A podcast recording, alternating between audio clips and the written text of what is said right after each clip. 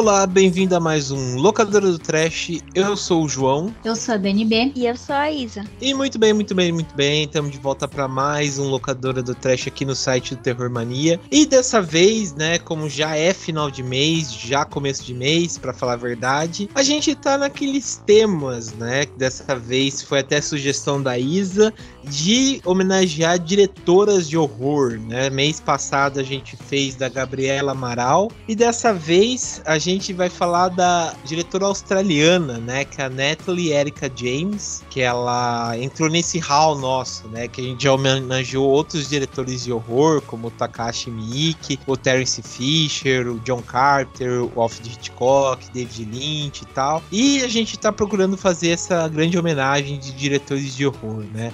Então ela dirigiu é, só um, longa-metragem, né? Que é o Relíquia Macabra de 2020, que a gente vai dar uma, um bom ênfase nesse filme, né? E alguns curtas de horror que a gente gostou bastante. Eu particularmente gostei. Eu não perguntei isso para as meninas, na verdade, depois eu vou perguntar para elas, mas eu particularmente gostei. Mas a gente então só vai para os recadinhos antes de a gente entrar aqui nas obras dela, né?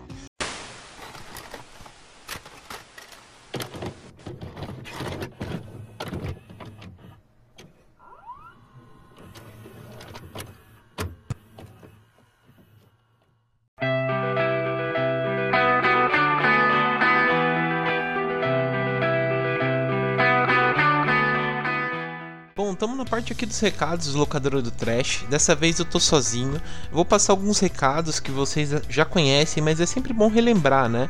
O seguinte, as nossas redes sociais. A gente está tanto no Facebook quanto no Instagram, no Twitter, através do arroba que é o Terrormania666, né? Então lá vocês acompanham todas as novidades que a gente posta, né? Informações, podcasts, resenhas. Tá tudo através de lá, né? E o seguinte, você que curte o locadora do Trash, vocês podem ouvir a gente tanto no Spotify, iTunes, Deezer, Google Podcast, é, até o Castbox, né, que é uma rede grande de podcasts, vocês podem acompanhar a gente por lá. Também, pessoal, falar para vocês entrarem na nossa loja, né? Comprar as camisetas do Terror Mania. Vocês encontram todas as informações através do post, né? Que a gente coloca aqui no site.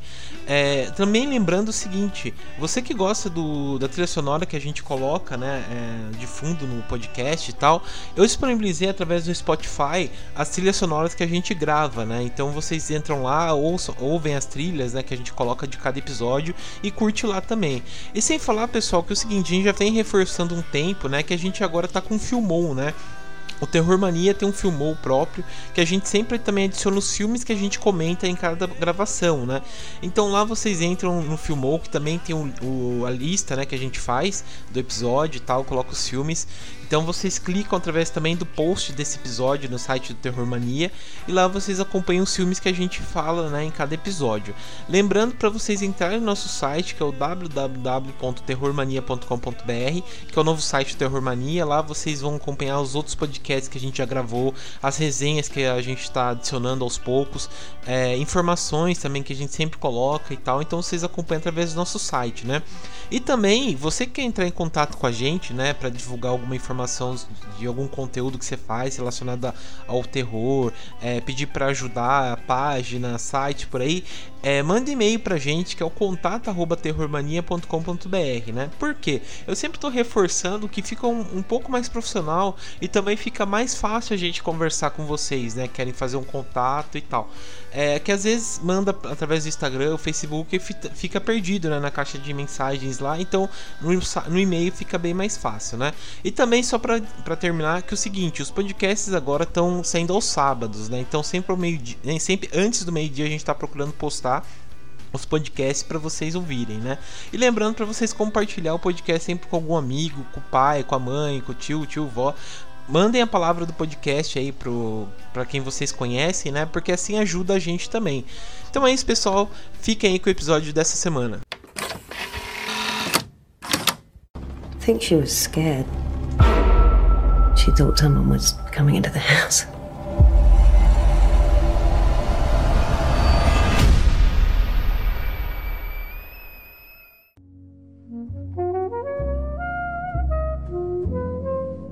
Bom, esse foi então os recados. É, bom, vamos então para a parte aqui da falar da diretora, né? Um pouco da biografia dela. Eu acho que é bem recente a gente falar um pouco da Natalie Erika James, né? Ela, ela é bem nova, na verdade. Ela começou há um pouco tempo, né? Se a gente for pensar dentro do, do escopo do terror, né? Ela é bem nova como diretora. Acho que ela tem 20 e poucos anos, né? Então, vamos dizer, é mínimo, né? O trabalho dela como diretora, né? Ela é diretora, produtora, escritora, né? O, o legal é que ela é australiana, né? Então ela, tipo, não é aquela coisa de nascido nos Estados Unidos, né? Apesar de ela ter residência lá, né? Ela. Na verdade, ela é, ela é metade australiana e metade japonesa. Sim, sim. Ela tem descendência japonesa também. E que é uhum. é muito. Dá para perceber, né? A gente vai comentar mais adiante, mas eu não conhecia o trabalho dela, tipo, os outros trabalhos dela, além do, do Relíquia Macabra. Uhum. E eu achei curioso porque os curtas, eles. É, ela tem alguns curtas que são com elenco totalmente asiático. E Sim. foi curioso ver uma pessoa, porque quando você vê a foto dela, ela não tem aparência de asiática. E aí eu fiquei nessa curiosidade, nossa, por que será que ela tá fazendo isso? E aí depois que a gente viu, né, a biografia dela, a gente soube que ela uhum. tem um pezinho ali no Japão. Sim. É. E essa mistura ainda fica melhor porque assim, ela mora na Austrália, né? Só que já tem essa questão que ela também ela é nipo-australiana e ela nasceu nos Estados Unidos. Ela ainda morou nos Estados Unidos um tempo e depois que ela foi para a Austrália. Daí a gente vê referência da América do Norte, vê referência mais oriental e vê referência da Oceania. E isso é maravilhoso, né? Porque a gente pega uma coisa totalmente nova, assim, uma, uma coisa mais fresca.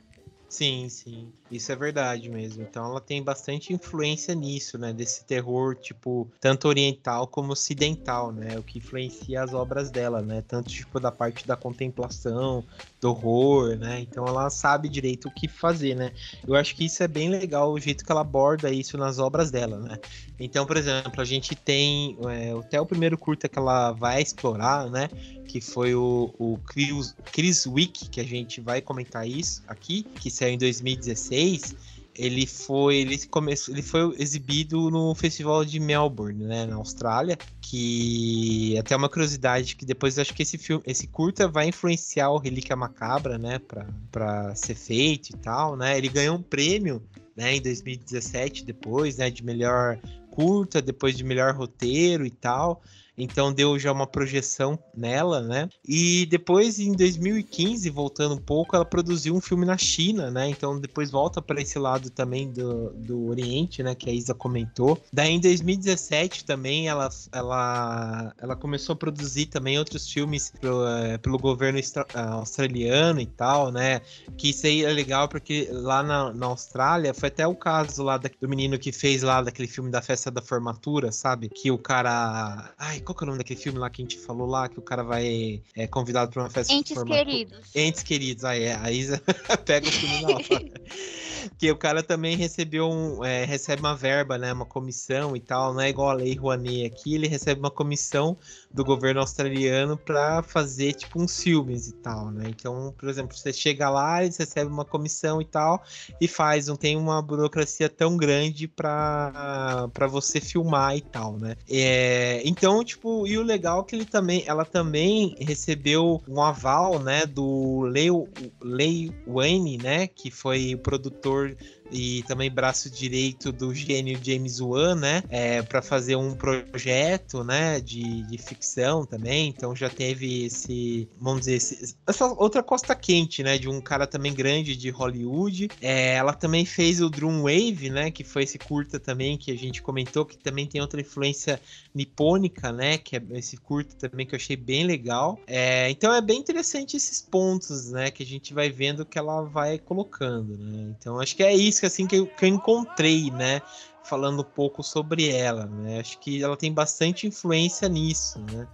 É, mas enfim, vamos então. É... Opa, fala aí. Só, só mais uma coisinha também sobre a diretora em si.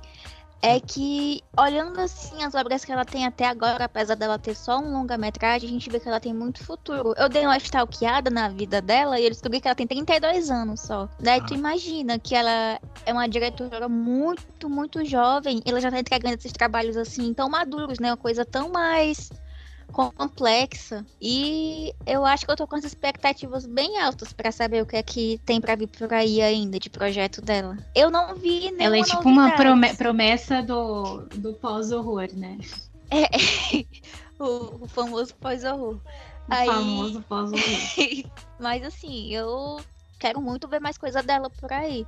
E eu acho também que essa essa experiência que ela tem com videoclipe, que ela até tem vídeos premiados, né, clipes de músicas premiadas, já ajuda nessa questão da beleza dos filmes também, porque apesar de todo, toda a tensão, todo o clima pesado, até porque é horror, são muito bonitos. Eu acho que também já vem desse pezinho dela, da, do clipe, dessa coisa mais dinâmica, assim, digamos. Uhum. É, isso, isso é interessante mesmo. Né? Eu acho que essa coisa da, do dinamismo dela, né, de ser mudar um pouco é o que deixa interessante, né? Eu gostei bastante. É, mas eu, eu confesso que eu não conheço nada na parte musical dela. Vocês chegaram a procurar alguma coisa que ela fez, assim, tipo de música e tal? Eu só assisti o clipe dela, que foi premiado. É bom? Você gostou? Eu gostei. Eu não conhecia nem a banda, nem o clipe. Hum, é, que eu vi aqui é Life is Better, chama. É, Life is Better Blonde. É. Um indiezinho.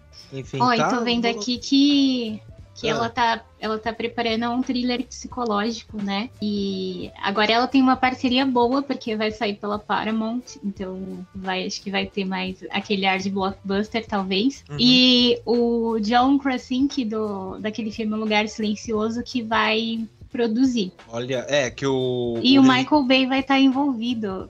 É isso, tá não sei que eles vão explodir o apartamento. Mas, enfim, ainda não tem. É uma coisa que saiu a notícia esse ano, né? Então, acho que vai demorar um tempinho, mas já tem uma coisa aí a caminho, ó. Uhum. Então, tipo, é por... pra você ver que ela tá. Tipo, a gente tá aqui falando dela, apesar dela não ter muitos trabalhos, mas é porque ela é uma diretora que tá chamando a atenção e tá tendo um investimento alto, né? Sim. É.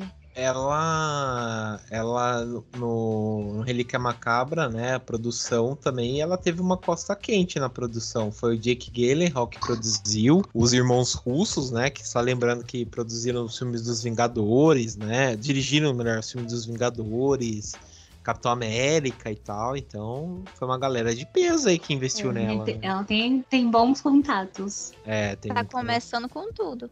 É e só verdade. um detalhe que não vai acrescentar muita coisa, mas ela é muito fofinha, né? Você olha assim, ó, nossa, ela tem cara de ser muito gente boa, dá vontade de abraçar. É, era esse o comentário que eu tinha pra fazer. É verdade. Ela tem cara nem parece, de... Nem parece que tem a mente perturbada pra fazer né? esses filmes, né? Ela tem cara de daquelas pessoas que te passam cola na prova de matemática, sabe? Sim, e que ficam preparando chocolate quente usando meias coloridas, sabe? Ela tem cara de ser esse tipo de pessoa. é, pode ser, pode ser. Olha, eu já gostei dela que o, o, o, Twitter dela, a capa do Twitter dela, assim, a foto melhor do Twitter dela é, a, é aquela menina lá do Raulzu, sabe? Que tem a cabeça decapitada, que fica flutuando. então já, já, já cresceu no, no meu ponto aqui. Neta Erika James, seja nossa amiga. É verdade. Mas enfim, vamos então falar do, dos filmes? I think she was scared. She thought someone was coming into the house.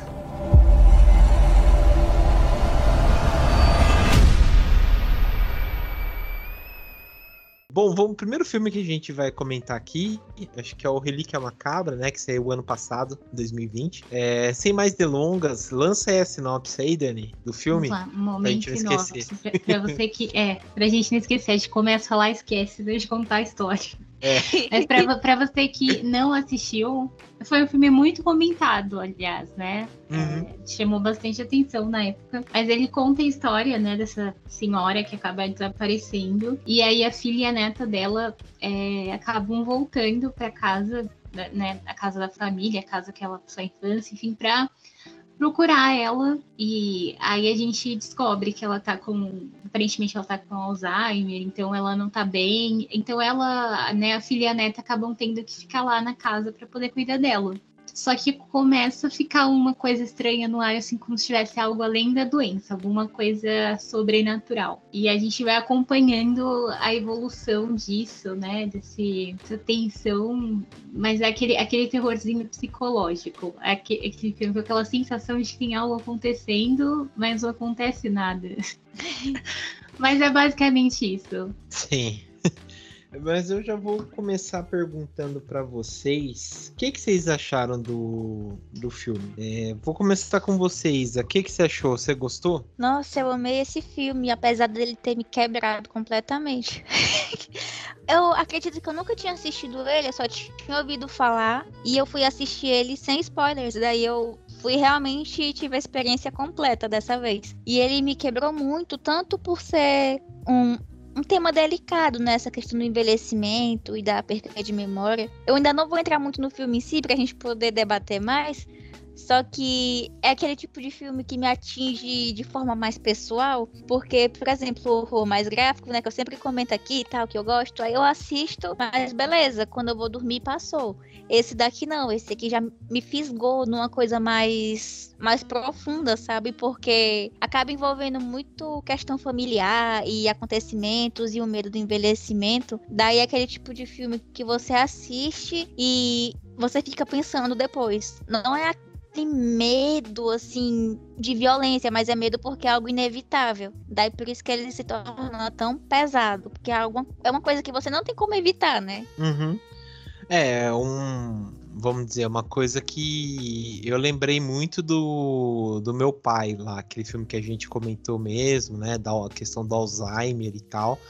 Eu, e é legal que o trailer te engana muito, né? Você pensa que é alguma coisa bem sobrenatural, mas se você for pensar por uma outra ótica, né? É uma coisa bem. É natural, né? A questão do envelhecimento e a coisa de, de ser realmente uma, uma maldição, né? Uma coisa hereditária, se for pensar, né? Uma doença que vai uhum. passar de, pai, de mãe para mãe e tal, né? Então é, é, bem interessante mesmo.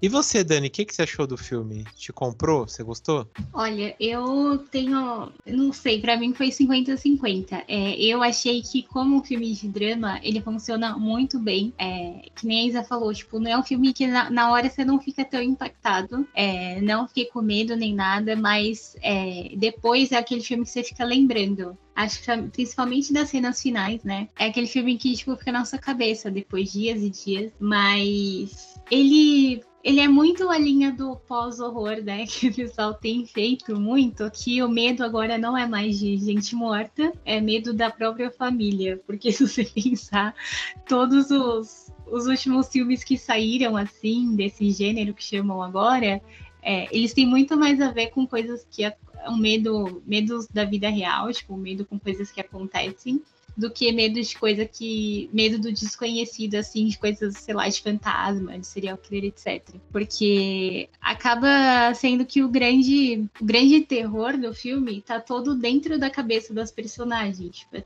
são os pensamentos delas, assim, que acabam causando essa tensão. Não é nada que realmente esteja acontecendo. É, uhum. é como se elas não conseguissem, tipo, a gente tem a personagem principal, né, que é mais idosa, acho que ela não consegue mais controlar a mente dela. E isso é o assustador da história. Tipo, não é uma coisa que vem de fora. E até, às vezes, o, o medo a, a, dá a entender, né, que ela vê certas coisas, vê alguém, mas é, também é muito visível que é uma coisa, às vezes, da imaginação dela, é uma sensação que ela tem, mas não que realmente esteja acontecendo. E aí isso acaba sendo contagiando o clima da casa, acaba contagiando as pessoas que estão em volta. Tipo, elas começam a entrar naquelas paranoias também. Tem aqu aquela cena, vamos de spoilers, né? Locadora de spoiler. aquela cena que a, lá pro final, né, que a neta dela fica presa num, numa espécie de armário e ela vai entrando, tipo, pelos cômodos da casa. Ali, é, tipo, é uma cena que dá muita aflição, mas não tá acontecendo assim. É uma coisa, o medo dela, porque ela ouviu uma história de outra pessoa, de uma criança que ficou presa lá, tipo, foi uma, um medo que ela criou na cabeça dela, porque tinha como ela sair dali, entendeu? Tanto que ela acabou saindo, encontrando a mãe e tudo mais. Uhum. É, então acho que é muito. É, é, um filme difícil de explicar, mas eu acho que ele pega e joga muito com o sentimento de quem tá assistindo, sabe? É. Ele é e... é mais um, um medo, um medo que vai sendo criado na sua cabeça, mas não que exista. Como ele é, certo, como ele é bastante metafórico assim, a gente, cada um vai ter uma interpretação diferente do que a gente viu, né? Que nem essa cena do armário que a Dani lembrou da história do menino que contou que a, a, a avó dela deixou ele preso no armário e esqueceu que ele tava lá. Essa cena, eu, eu nem tinha lembrado disso, Dani. A Dani falou isso que eu lembrei agora, mas eu, quando eu assisti, eu imaginei que é como se elas estivessem entrando naquela rotina, naquela realidade da avó e percebendo é, quão difícil era se desvencilhar daquilo, percebendo quão complicado era aquela realidade, ficando presa nela junto com a avó eu tinha visto ela dessa forma. E, e também, isso aí que a Dani falou agora faz todo sentido. É como, tipo, os nossos sonhos, né? É, que vai juntando coisas do nosso dia a dia e fica aquela bagunça que a gente não entende muito bem o que aconteceu. Esse filme todo, ele tem aquele clima de um sonho estranho, que você não entende muito bem o que tá acontecendo, mas você sabe que tem um pouquinho de uma história que uma pessoa te contou, tem um pouquinho de um medo que você tem, e mistura tudo e você tem um sonho sem pé nem cabeça. Essa cena da do labirinto é como se fosse isso, pelo menos para mim, né? Pelo que eu interpretei. É como se fosse a junção da história que ela ouviu do rapaz com essa sensação de estar preso na realidade da avó e perceber que as coisas não são tão fáceis assim de, de, se resolver e de se libertar, eu vi muito dessa forma essa parte do labirinto no armário. É, eu assim, eu do meu interpretar do filme, eu peguei muito da questão tanto do da questão da maldição que eles querem colocar, né? Tipo, de ser algo, é, como posso dizer, da, da família mesmo, né? Que foi, é, foi passando de geração de geração, tipo, você vai ter essa doença, você vai ter, vai indo, né? Até a cena que eu gostei, que, tipo, da casa, né? Ah, essa casa é estranha e tal. E realmente, desde que as meninas entram lá na casa, né? A mãe e a filha, a casa, se você for percebendo, ela vai mudando alguns detalhes, né? Até a mãe que vai e vê a, o sofá se você percebe em uma cena, o sofá tá de um jeito, depois quando ela vai ver, ela tá de outro. E, e vai mudando em vários momentos, né? Até aquela cena quando a filha, a, a filha tá descendo a escada, a escada tá maior do que ela tá, né?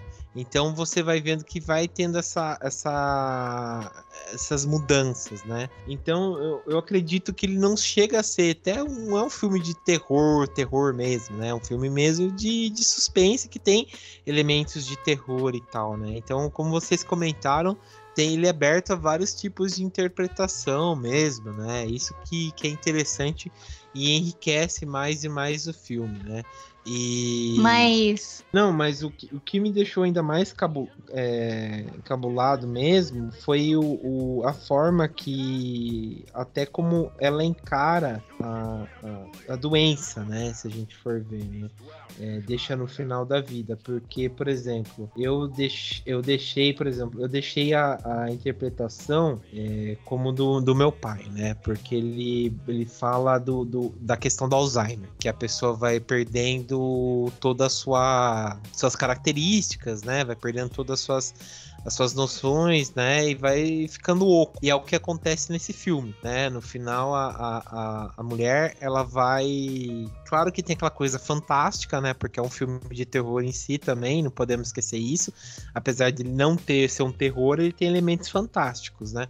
Então a mulher fica oca, fica aquela coisa é, preta no final, né? Vira aquele monstro vazio, né? Apesar de, de ser um ser humano. E depois a, a mulher, né? Aquela cena final, que eu fiquei, achei bem chocante e bonito, das três deitadas. Que tá a mãe, né? A mãe no meio, né? A mãe mesmo no meio. Ah, depois do outro lado deita a filha e a filha vai pegar a mãe assim, fazer um carinho na mãe, ela pega a camisa, a, abaixa a camiseta da mãe e vê uma mancha preta. Vocês lembram dessa cena? Aham. Também é bem chocante, assim, né? Como realmente é uma coisa que vai acontecer e não tem jeito de, de mudar. Então é, é bem, bem chocante, assim, e, e aterrador, né? Então é para refletir essa, essas coisas, né? De como mexe, né, com a gente. É. Mas... E pra- só pra contextualizar os ouvintes Hum. que ainda não assistiram o filme, essa senhora que tá passando por esse problema, no peito dela tem uma mancha imensa, como se fosse um mofo, um, um bolor, assim, que vai tomando de conta dela. E quanto mais toma de conta, mais essa mudança de personalidade dela vai se agravando. E a gente pode interpretar como se fosse essa doença, né? Essa, esse processo de demência e de perca de memória que ela tá tendo. Uhum. Quando aparece essa mancha na mãe, quer dizer que aqui- aquela mesma situação vai acontecer também, que é só questão de tempo até aquilo tomar de conta. Que vem até aquele assunto sobre inevitabilidade das coisas que a gente estava falando no início. Esse filme é bem sensível, né? E ele não é clichê, mas ele traz tanta coisa delicada assim, sem ficar piegas nem nada do tipo. É, esse filme é ótimo. É, ele. ele. Eu até assim, achei ele lento. Eu não gostei muito dele, porque assim. Não é que eu não gostei, ele achei ele bem devagar, né? Ele demorou muito pra colocar uma ação mesmo do filme. É, quando eu falei, eu falei, nossa, né? Cliquei assim pra ir no banheiro. Daí eu falei, nossa, ainda tá meia hora de filme, né? Não aconteceu quase nada, né? Mas depois, quando ele vai aumentando a trama, a trama que você acha interessante algumas coisas, mas ele é bem parado mesmo, né? Ele- Não, é isso que eu ia contar, até que é o ponto negativo pra mim. Eu achei que ele demora muito pra desenvolver. Sim, e não é, sim. tipo, ai, um demorar que é necessário. Tipo, não precisava. Porque É. às, às vezes o filme é lento, mas ele tem um motivo de ser lento e as coisas vão crescendo num, num grau que depois acaba fazendo sentido. Nesse filme não fez. É, parece que, pra mim, ficou parecendo que pensaram muito no, no final e não desenvolveu muito bem o começo. Ele é um filme muito complexo mesmo, tipo, não, cada um te- vai ter uma visão. Tem gente que. Eu vi comentários de gente que não entendeu nada, né? Acontece. Mas eu acho que o que me incomodou um pouco também foi porque é, é legal, às vezes, esse lance de deixar as coisas na metáfora, deixar tudo no ar. Só que às vezes seria legal também ter um pouquinho de explicação, sabe? É que nem a gente sempre acaba voltando, mas que nem esse filme é, é muito parecido com o Hereditário. Ai, ainda bem que não foi Midsommar. É, acho que ele tem um- uma coisa assim parecida. É, não gosto de Hereditário, mas aí, o Hereditário tem uma explicação ali do- das coisas. Não uma explicação mastigada, mas tem. E acho que nesse filme faltou explicar um pouco mais o, o- se era uma maldição, o que que era, tipo, aquele lance da porta, o que que significava. Tipo, pelo menos deixar no ar algumas coisas, sabe? Acho que faltou isso. Tipo, foi muito. Eu acho que ultrapassou um pouquinho a metáfora. Teve coisa que não deu pra pegar direito. É, a única semelhança entre esse filme e Midsommar é bunda de idosa aparecendo na tela. Eu acho que é só essa semelhança.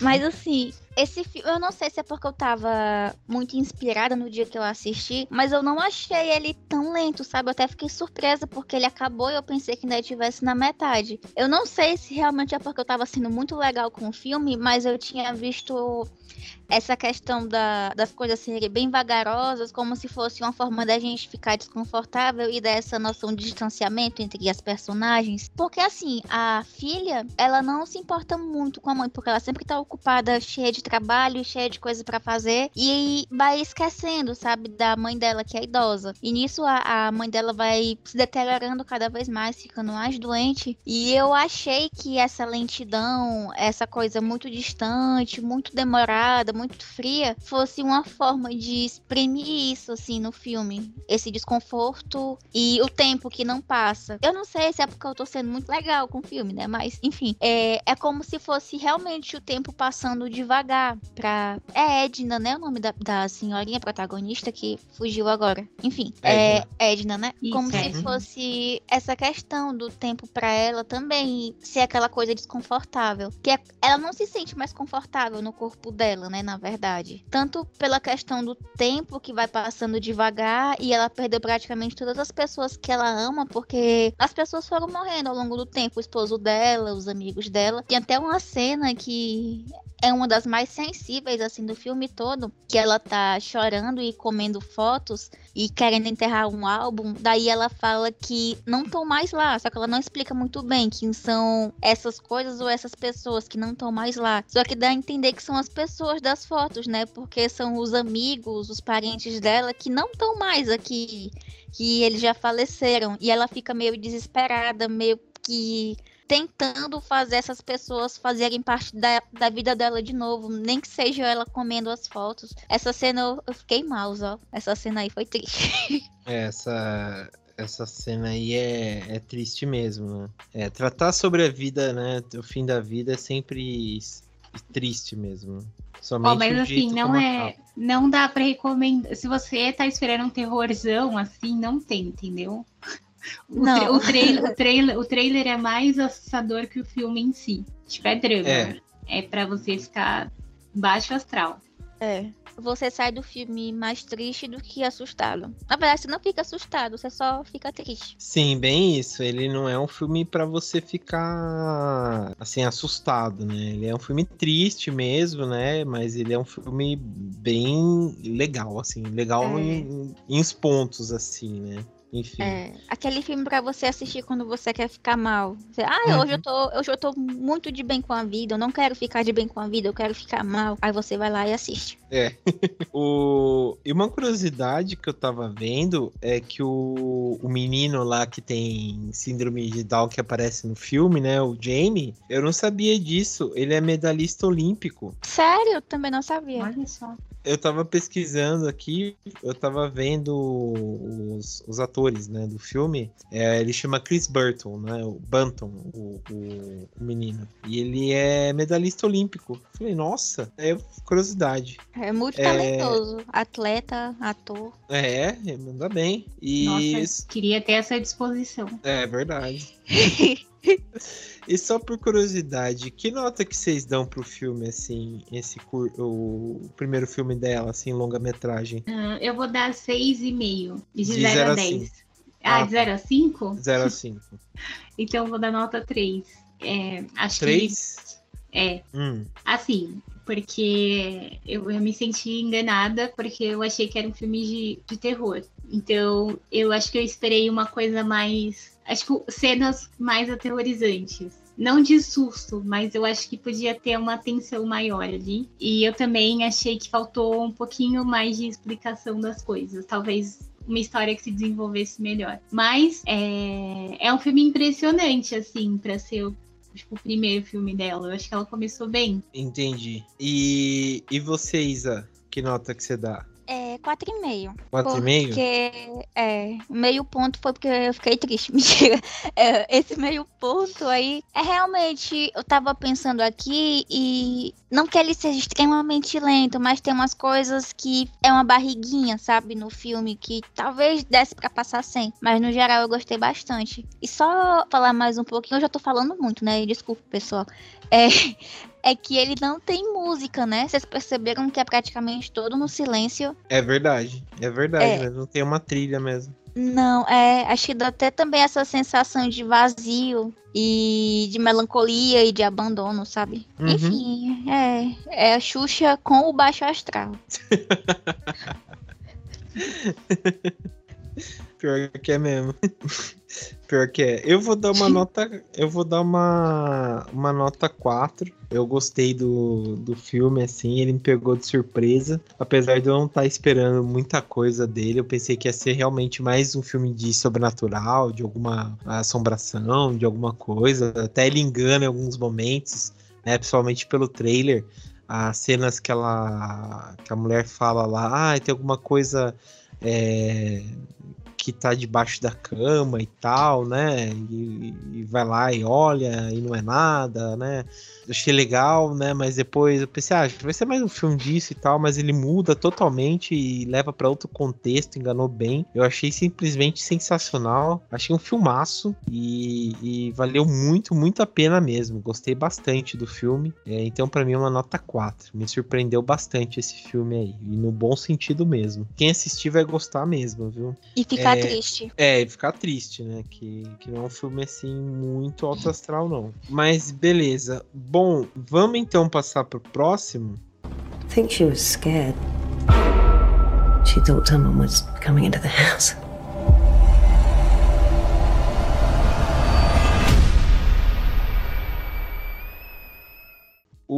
Próximo, então, é um outro curta que ela, é um curta que ela dirigiu, que é o Drum Wave, né? Dani, lança a mini sinopse aí pra gente. Esse é Mini. É, ele conta a história de uma pianista, né, bem jovem, que ela tá noiva. Ela acaba indo lá meio que conhecer, né, a família do noivo, eles estão festejando e tal. E no meio dessa comemoração, ela acaba tendo que lidar com o medo dela de ser mãe. Olha aí, mais um, tá vendo? O medo das pessoas é a família. O medo do pós-horror. O pavor dos jovens do pós-horror é a família. É a família, é verdade. Hoje em dia aí a gente pensa, né? Aí, ó, o Bolsonaro chegou para falar da família aí, tá do que tá o Brasil, né? Família destrói o Brasil. Estamos é... vivendo pós-horror já. Vou lançar uma candidatura por contra a família, vote João. Mas enfim. enfim, o Drum Wave eu gostei bastante, cara. Eu achei ele uma, um filme bem é, é, estranho, né? E ao mesmo tempo bem é, misterioso, mas ao mesmo tempo, sei lá, envolvente alguns pontos, né? O que, que vocês acharam? Vocês gostaram? Nossa, eu ser bem sincera, eu preferia que ela tivesse feito um longa desse curta. Porque eu fiquei muito curiosa, assim. Porque eu acho que. É, é porque eu adoro essas coisas asiáticas, né? Mas a história eu achei muito mais interessante porque tem muito esse lance de uma cultura muito diferente e ao mesmo tempo um medo que é assim, como é que se diz? Universal universal, isso mesmo, obrigada, Isa. É um medo universal, assim. É, realmente, às vezes é muito difícil você enfrentar esse lance da maternidade, né? Então, Sim. eu acho que seria uma história que dava para que tem muito mais camada e dava para desenvolver muito mais coisa. Porque não é só o lance, tipo, dela, da, pelo que a gente vê, não é só o lance dela ter filho. Mas é o lance dela ser aceita pela família, dela entender como é a dinâmica da vida deles, é, do julgamento que eles fazem é, dela, ao mesmo tempo eles ficam tratando ela bem, tipo, disfarçando, sabe? É tipo um clima estranho, né? E no meio daquela festa também que é esquisita, então, tipo, sem respeitar, né? Mas enfim, é esquisita porque não é uma coisa que a gente tá habituado. Então, tem, tem uma tensão muito maior, e ainda mais que ela não está. dá a entender que ela tá, tipo, numa ilha, né? Parece. É, é uma. Na verdade, é uma é uma ilha, né, bem afastada. Então tem isso também, tipo, tem vários elementos ali de que dá para brincar, tanto de, de, terror quanto de coisas reais, de medos reais. Uhum. É, eu, eu amei esse curta, eu achei ele muito interessante. E aí eu até li um comentário lá no. Porque tem, tem os filmes pra ver no YouTube, né? Inclusive, acredito que o João vai até colocar o link no, né, depois no site. Esse, tem esse canal chamado Alter no YouTube, que tem vários curtas, assim, de vários diretores independentes. Tem muita coisa bacana lá. Hum. Mas, enfim, voltando, eu até vi um comentário lá, porque no final do curta ela vê, né, um. Ela olha pro lado e aparece, tipo, um ser bem estranho, assim, que é como se fosse um fantasma e tal que é uma, é uma espécie de crença, né, que eles têm, como se fosse uma lenda, que é uma, um espírito que ele entrega, mas ele tira o bebê da mulher. Tipo, ah, é? mulher. Eu li lá nos comentários, não sei se é verdade.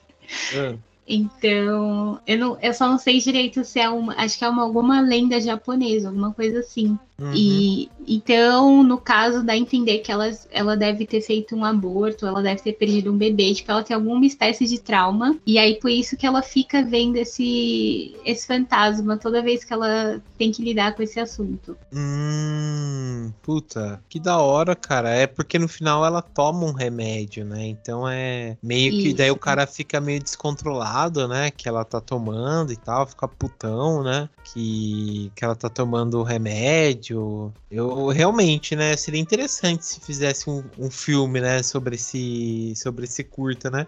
Ele tem muito elemento do folk horror, né? Aqueles negócios, né? Tipo, é, tipo o pessoal. De lendas, né? Não, não lendas, mas tipo o Homem de Palha, sabe? Que é tipo aqueles caras Isso, que... então, é. é Eu ia falar Midsommar só pra não perder a piada, desculpa.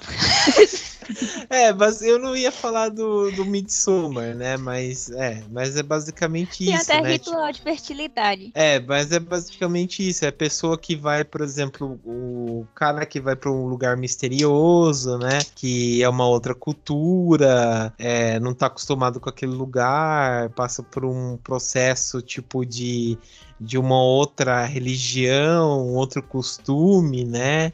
Então, basicamente é isso. E é sempre. A gente sempre vê o folk horror sendo uma coisa, por exemplo, ou é, basicamente é bem, anglo-saxônica, né? Então é interessante ter isso no lado mais asiático, né? Então seria, sei lá, achei interessante. Queria, teria sido mais interessante, é, como posso dizer, se fosse mais explorado, né? Essa... Até porque as pessoas, às vezes, elas acham que, tipo, por ser asiático, todos eles têm o mesmo estilo de, de vida, ou que todos eles seguem as mesmas doutrinas, têm as mesmas crenças e tal. E não, tipo, entre eles também tem, tem diferenças. É, e a, Com certeza. Tem até, acho que tem até um filme que é de, de comédia romântica, acho que é Podre de Rico, alguma Isso. coisa assim.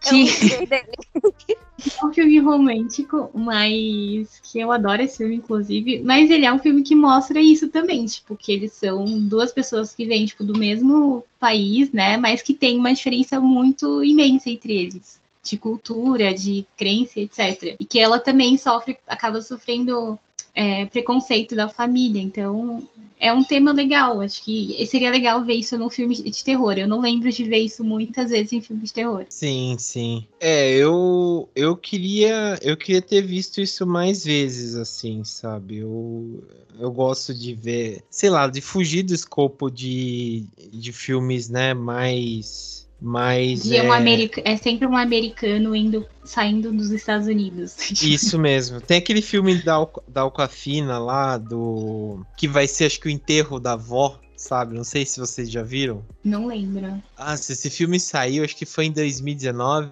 ou 2020, chama Despedida. Saiu em 2019. É, que ela é da Lulu Wang, que chama. É um, é um filme muito bom. A avó dela, que é chinesa, tá pra morrer. E a família dela esconde da, da Aquafina que a avó dela tá pra morrer porque eles não vão avisar a avó que, vai, que ela tá pra morrer.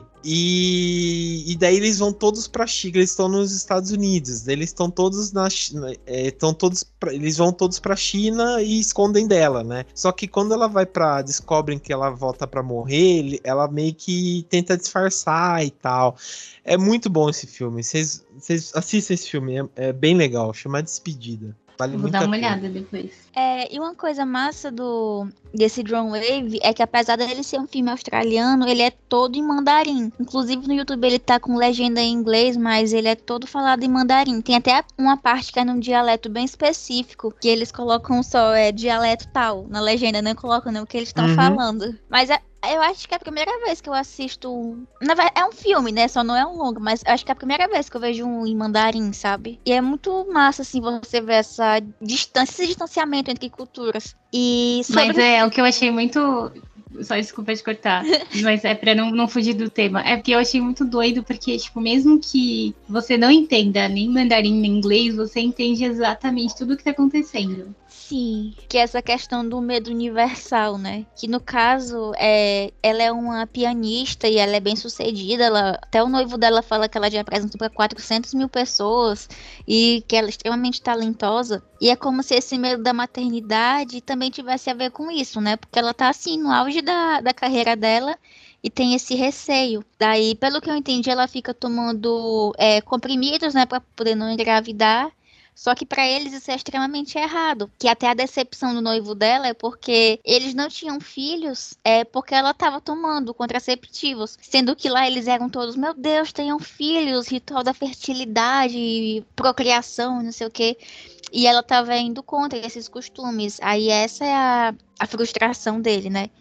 Tanto Uhum. que antes da Dani falar sobre esse final, que é essa criatura que leva e, e traz o bebê, né? Esse fantasma, essa entidade, eu tinha interpretado como se ela aceitar tocar para a família dele e o aparecimento daquela criatura fosse como se ela tivesse aceitado essa nova realidade e que ela fosse meio que ceder e tentar ter filho, sabe? Eu não tinha visto esse comentário sobre ela já ter perdido o bebê e tal. E faz sentido. Depois que a Dani falou, fez mais sentido ainda. É como se ele já tivesse vindo buscar um bebê dela anteriormente e agora ele tivesse vindo deixar esse bebê, sabe? Porque é como se ela. Pelo, pelo que eu vi, né? Assim, pelo que eu tinha entendido. Que cada um vê de uma forma, até porque é, cinema é isso, né?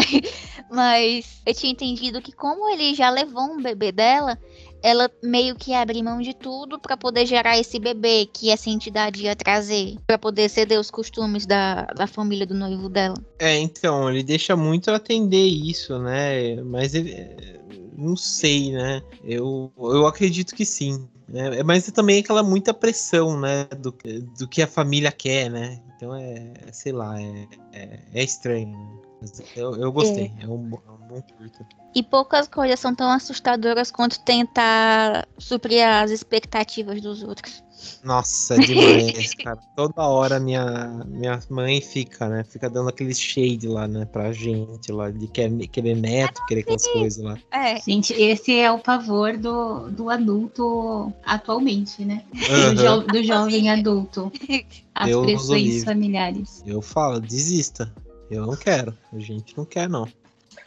Vai ficar só no cachorro. Uhum. É, e bem isso, só no cachorro mesmo. Mas beleza. É, terrores modernos à parte, vamos então pro último curto aqui. I think she was scared. She thought someone was coming into the house.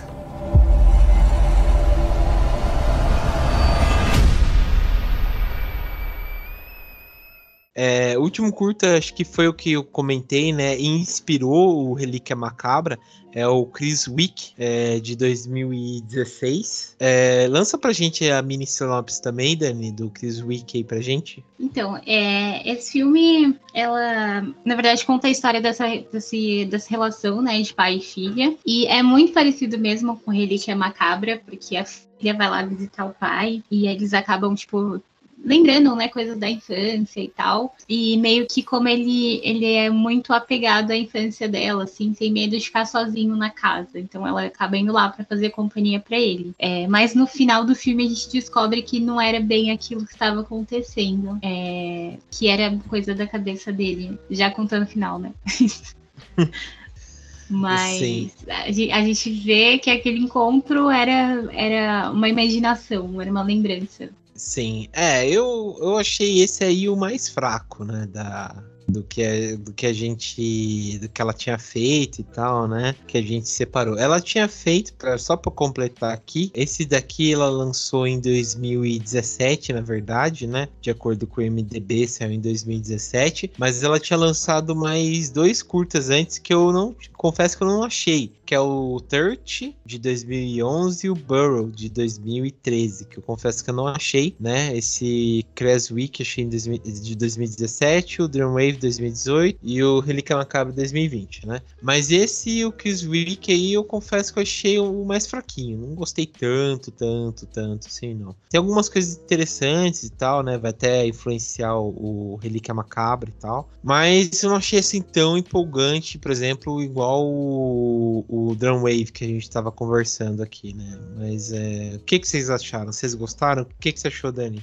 Eu achei ele bem comum. Ele não é, não tem, eu não achei ele com nada de diferente nem nada de surpreendente. Ele também vai de novo, né, para aquele lance da família. É, acho que é o tema dela, assim. Não sei se ela vai seguir esse nicho para sempre, se ela pretende fazer sempre histórias assim é, voltadas para isso. É, mas eu já tinha sacado o que estava acontecendo desde o começo. É, uhum. Porque o, o, filme, enquanto é, o pai e a filha vão conversando e vão lembrando das coisas e andando pela casa, já dá muito para perceber que ela não está viva. É, qualquer pessoa que assistiu o Sexto Sentido mais de uma vez consegue saber tudo o que está acontecendo é, que vão deixando sinais, né? Acho que um dos sinais mais evidentes é tipo, quando a gente vê que ele parou de marcar a altura dela na parede. É, tem os momentos também tipo, de quando eles estão sentados juntos, dá para perceber. E o final, que é bem óbvio, né? É, e aí o final é lembra muito Relíquia Macabra, tipo, é muito parecido, até fisicamente, né, o, o monstro ali que representa o peso da perda da filha é muito parecido com o final do físico, né, da Edna em Relíquia Macabra. Uhum. É, mas foi isso. Tipo, eu achei bom, é bem feito, é bonitinho, mas é muito óbvio. Tipo, não tem nada que chame a atenção assim de diferente. Gente, agora eu vou vir em defesa do Creswick porque foi o meu preferido. e assim, eu, eu, vi ele bem diferente, assim, do que vocês comentaram. É, eu não sei também, né, se eu entendi errado, mas eu tava lendo alguns comentários nesse curta que também tá disponível no YouTube. E teve algumas pessoas também que viram dessa mesma forma que eu vi. Que assim, aquela medida na parede que a Dani comentou, na verdade, o que parou de ser medido não foi o da Sam, que é a menina, foi um Charlie, que aparentemente era o irmão dela. Que no caso, quem morreu foi o irmão dela. Que eles não citam nem nada, assim, ao longo da história. Mas é como se o pai dela não quisesse mesmo falar dele. Agora eu vou falar porque é que eu gostei tanto.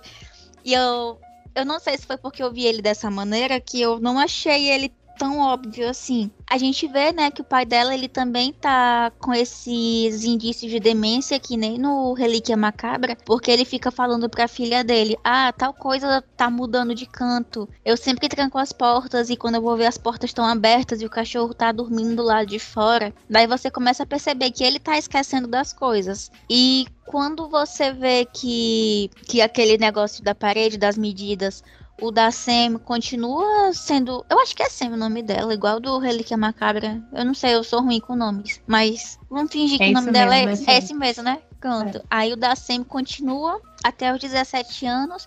E do Charlie, que aparentemente é o irmão dela, filho do desse senhor da casa, o dele para com 16 anos e meio. E aqueles desenhos é, e a visão que ela tem da floresta parece muito de uma pessoa enforcada. Aí dá a entender que o irmão dela se suicidou aos 16 anos. E é esse o peso que o pai dela carrega da morte do filho dele e é como se ele se sentisse responsável por essa morte. E como no finalzinho da história, finalzinho não, logo no, no meio da história dá a entender que ele e a mãe da Sam são separados e ele vive bem sozinho lá. Nesse negócio dele se sentir muito solitário ele vai vender a casa e vai vender as memórias que tem lá, mas é tudo como se fosse uma forma dele se livrar desse peso da perca. Só que no final, quando a gente vê que o peso tá literalmente em cima dele, que no caso, aquela figura, né, que parece com a figura do Relíquia Macabra, que é aquela coisa meio oca, um corpo meio seco, assim, é o peso do próprio filho dele, que se matou e ele nunca soube lidar com a culpa. Tanto que tem a cena das cadeiras, que ele vai fazendo umas cadeiras e começa a se assemelhar a uma costela humana, que ele vai passar a noite toda fazendo cadeiras e as cadeiras cada vez mais estranhas, que dá a entender tanto a questão da demência dele perdendo a capacidade de fazer as coisas que ele fazia na carpintaria, quanto também é uma alusão ao suicídio por enforcamento, né? Porque é uma cadeira. E tudo isso tá ligado à, à perca desse filho dele, do Charlie, que se suicidou. Eu vi ele desse jeito, né? Mas não sei se eu peguei muita viagem.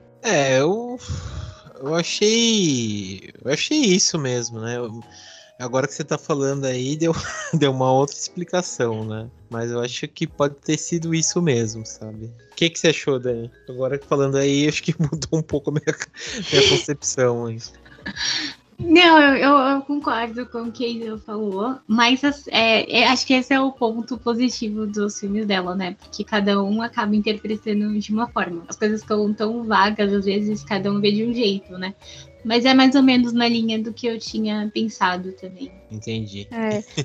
Até o, o, barulho na, naquelas cenas da floresta parece que é uma pessoa pendurada, sabe? O barulho do vento batendo. Daí, quando você vai pegando cada pontinho assim, fica, ah, talvez seja isso. Pronto, uma coisa massa nos filmes dela é que é tudo muito talvez, né? A gente nunca tem certeza de nada. É, mas esse. Muito... É mas nesse, por ser é, menor, é, eu acho que ela consegue. Tipo, eu acho que talvez ela ainda precise pegar o jeito para fazer filmes longos. É. Porque eu acho que quando o filme é menor, ela consegue trabalhar é, melhor esses detalhes, que eu, foi que eu senti falta no Relíquia Macabra. Porque nesse, o filme não tem uma explicação mastigada, mas ele tá o tempo todo dando pistas. Então você consegue entender o que tá acontecendo. Uhum. Tipo, ele tem esse, esse foco nos detalhes ali. E Você você, não, é sente. não tem uma explicação, mas você vê e você, ah, então foi isso que aconteceu, ah, então foi isso que deve ter acontecido. Então, tipo, é, o curta que tem acho que, tipo, 10 minutos, mas tem uma história de tipo, começo, meio e fim. Você consegue entender o que, que rolou antes pra chegar naquele ponto. É. E dá pra perceber muito a influência do Creswick no Relíquia Macabra, tanto no assunto da demência, né, do envelhecimento, da perca de memória, quanto na questão gráfica, que a Dani também já falou, né, que é como se a representação da pessoa, né? Fica a fisicalidade é muito parecida, que é esse corpinho mais parece uma múmiazinha, parece uma uma uvinha passa, uma coisinha assim nesse nesse sentido. Sim, sim, bem isso. Pessoal, então acho que foi isso que a gente trouxe, né, sobre a Natalie Eric James, né? Bom, acho que vale a pena a gente ficar de olho na, na carreira dela, né? Porque realmente ela é uma diretora muito, muito, muito boa. Vocês podem ter visto aí, porque ela teve só um longa-metragem e assim mesmo rendeu uma boa discussão sobre os filmes dela, né? Esses dois curtas-metragens aí. E vale muito a pena ficar de olho aí, que ela rende bastante discussão. Então, quero agradecer aqui a presença da Isa. Obrigado, viu, Isa? Ah, obrigado também. E também agradecer aqui a presença da Dani. Obrigado, viu, Dani? Gratiluz. Gratiluz sempre. É isso aí, então, pessoal. E até mais.